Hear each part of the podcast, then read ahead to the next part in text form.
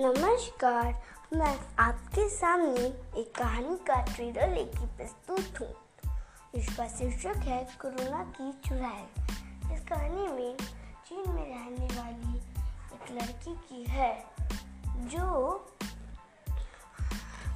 जिसे जानवरों का डिश खाना पसंद था।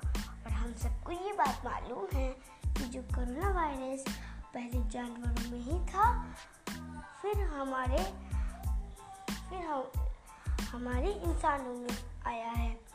तो वो लड़की को जानवरों का डिश खाना पसंद था तो उसने एक दिन सोचा कि मैं क्यों ना एक सांप का डिश खाऊं। खाए बहुत दिन हो गए हैं। तो इसीलिए उसने जब सांप का डिश खाया तो वो बीमार पड़ गई। जब उसने डॉक्टर से दिल दिखवाया तो डॉक्टर ने कहा कि तुम्हें कोरोना वायरस हो गया है।